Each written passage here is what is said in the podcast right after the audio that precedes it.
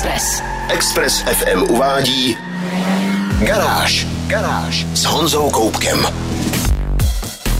Dneska mám pro vás nádhernou retro alfu, která není tak úplně alfa, koncept terénního závodáku od značky Cupra, jeden velmi speciální Nissan GTR a také z Brusunové Subaru Impreza VRX. Nejdřív ze všeho ale otestuju Piaggio MP3. Ano, není to tak úplně auto, ale bavil jsem se velmi dobře. Já jsem Honza Koubek a vítám vás v garáži na Expressu. Garáž na Express FM. Dnešní test bude trochu netradiční, protože jsem tentokrát nenaskočil do žádného auta. Místo toho jsem vytáhl helmu, bundu a rukavice a osedlal skútr Piaggio MP3 400. Ta čtyřstovka na konci značí objem motoru a já přímo slyším, jak to teď 8 z 10 posluchačů přestalo zajímat, protože na tak velkou motorku je potřeba řidičské oprávnění, které prostě nemají. Jenže pozor, já řidičák na motorku taky nemám a přesto jsem se na tomhle Piaggio projel až až. Díky několika důležitým detailům vám na něj totiž stačí klasický řidičák na auto. Piaggio MP3 je totiž tříkolka a navíc má nožní brzdu a to jsou přesně ty dvě věci, které si vysloužily výjimku. Ve skutečnosti se vyrábí i půllitrová verze, kterou můžete taky řídit jen s Bčkem. Piaggio je výrazně větší skútr než třeba klasická Vespa. Zejména když na něm sedíte, držíte široká řidítka a díváte se na poměrně masivní přístrojový panel a výrazný větrný štít, máte pocit, že sedíte na opravdu velké mašině. Také hmotnost je pocitově úplně jinde než u obratné Vespy, ale vůbec to neznamená, že by se MP3 v městském provozu musela ostýchat. Jen zkrátka musíte dávat pozor na trochu širší kapotáž. Pohodlné sedlo bez problému pojme dva cestující a pod ním je krásně velký úložný prostor, kam se vejdou dvě přilby a za jízdy je může vystřídat velký batoh. K dispozici je samozřejmě i další přídavný kufr za sedlo, kdyby vám to náhodou bylo málo. Jak se na Piaggio MP3 jezdí a jak fungují ta přední dvě kola, vám prozradím za malou chvíli. Garáž. Garáž. Express FM. Posloucháte Garáž na Expressu a já tentokrát netestuju auto, ale tříkolový skútr Piaggio MP3 pomlčka 400. Dvojice předních kol je připevněná na kivné vidlici, která vypadá velmi složitě, ale při jízdě funguje jedna radost. Skútr se naklání naprosto přirozeně a ani jako prakticky neskušený motorkář jsem nikdy neměl z řidítek divný pocit. Zkušení jezdci se teď asi pousmějí, ale když je člověk zvyklý maximálně na 125, zátah nějakých 26 koní v něm vzbuzuje zdravý respekt. Zejména na hrbolatém asfaltu, dlažbě, deklech kanalizace a dalších městských nástrahách pak vyniká hlavní přednost tříkolky. Vpředu máte dvojnásobnou styčnou plochu gum a vozovky a šance, že vám někde předek ustřelí a vy to položíte, se prudce snižuje. Ale pozor, když dojedete na semafor a zastavíte, Piaggio MP3 se pořád dá zvrhnout. Pokud totiž nestisknete tlačítko u pravého palce, přední vidlice zůstane odemčená a je potřeba dát nohy na asfalt. Brzo ale odhadnete, kdy tlačítko zmáčknout a pak můžete nechat nohy nahoře a motorka zůstane vzpřímeně stát. Vidlice se dá zamknout v jakékoliv poloze, takže problém nenastává ani v případě, že zastavíte na šikmé ploše. Zámek se dá odemknout opětovným stisknutím příslušného tlačítka nebo prostým přidáním plynu. S tím souvisí důležitá rada pro začátečníky na těchto strojích. Piaggio MP3 je vybavené ruční brzdou, kterou před jízdou musíte povolit. Když na to zapomenete, variátorová převodovka se nespojí, ovšem zámek vidlice zareaguje na přidání plynu a odemkne se, přestože stojíte na místě. Pokud v tu chvíli máte nohy pohodlně nahoře, může to být velká nepříjemnost. Jinak ale musím říct, že jsem si týden za řidítky Piaggia velmi užil. Proplétal jsem se městem, bavil se na okreskách za Prahou a párkrát se vydal i na dálnici, kde skútr v naprosté pohodě atakoval zákonný rychlostní limit. Moc často jsem to ale neskoušel, protože mám přilbu bez předního štítu a dostat v takové rychlosti do tváře mouchou není úplně legrace. Co dalšího jsem o Piaggio MP3 zjistil, uvidíte v mém videu na garáži CZ. Garážové novinky na Express FM. Pokud se počítáte mezi znalce a fanoušky starosvětských sportovních vozů, určitě vám bude něco říkat jméno Singer nebo Eagle. Eagle vyrábí moderně vyladěné klasické Jaguary E-Type a Singer zase dotahuje k dokonalosti stará Porsche 911. Ta auta vypadají skoro jako z 60. let, ale jezdí, zatáčí a brzdí, jak se sluší na auto 21. století. Všechna jsou montovaná čistě ručně a podobají se spíš pojízdným uměleckým dílům. A teď přichází další restomod. A pozor, není to elektromobil, jak je v poslední době časté. Za inspiraci tentokrát posloužila legendární malá Alfa Romeo Giulia GT a podle prvních počítačových skic to bude nefalšovaná nádhera. Nezaměnitelné tvary malého kupé se dočkaly lehké, ale stylové modernizace. Mohutně rozšířené blatníky autu velmi sluší, velká kola si drží původní design, vzadu najdete koncová světla z LED diod a centrálně umístěný dvojitý výfuk. Pod kapotou, která má zvedlou přední hranu s nasávací škvírou, bude vrčet famózní biturbo šestiválec o objemu 2,9 litru, výkonu 510 koní a točivém momentu 600 Nm, tedy přesně stejný, jaký pohání moderní Alfy Giulia a Stelvio ve verzích Quadrifolio. To jsou ale velká a těžká auta. Co bude tenhle výkon dělat s lehunkým restomodem, bude asi docela jiné divadlo. Poháněná budou samozřejmě zadní kola a řazení obstará 8-stupňový automat německé firmy ZF. Když už jsme u toho, v Německu bude vznikat i celý zbytek tohoto vozu a tak se dá předpokládat, že technicky bude dotažený skutečně k dokonalosti.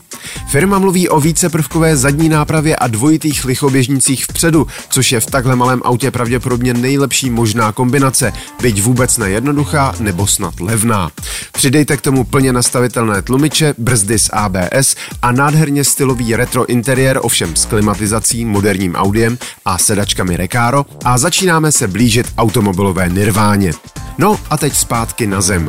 Vznikne totiž maximálně 22 kusů Emilia GT Veloce, jak se tenhle výtvor jmenuje, a jeden bude stát 400 tisíc eur, tedy více než 10 milionů korun. Snít ale můžete zadarmo a famózní Emilii GT si prohlédněte na garáži CZ. Express. 90,3 FM. Posloucháte Garáž na Expressu. Cupra, sportovní značka, která se oddělila od automobilky Seat, představila nový koncept a je docela jiný, než asi čekáte. Je to totiž závodní auto, terénní závodní auto a navíc na elektřinu. Koncept Cupra Tavascan Extreme E vypadá jako dakarský speciál a vzniknul pro začínající seriál závodů elektrických offroadů, který se jmenuje právě Extreme E. Jezdí se v odlehlých koutech planety, ale má požehnání od FIA a zájem dostat se za volant už projevilo několik velmi slavných jezdců, včetně Carlose Sainze, Davida Coultharda, Nika Rosberga nebo Jensna Batna, který prohlásil, že takové závody jsou něco naprosto nového z jiného světa, ale že je nadšený to vyzkoušet. Cupra Tavascan Extreme E vypadá drsně, ale technické detaily o pohonu zatím úplně nemáme. Cupra ovšem tvrdí, že stovku by mělo auto dát za 4 sekundy, což skutečně nezní špatně. Zajímavostí je, že spousta dílů prototypu byla vyrobena na 3D tiskárně, dokonce včetně nosného rámu vozu. Karoserie není z karbonu, ale z vystužených leněných vláken, která jsou, jak jste jistě uhodli, ekologičtější.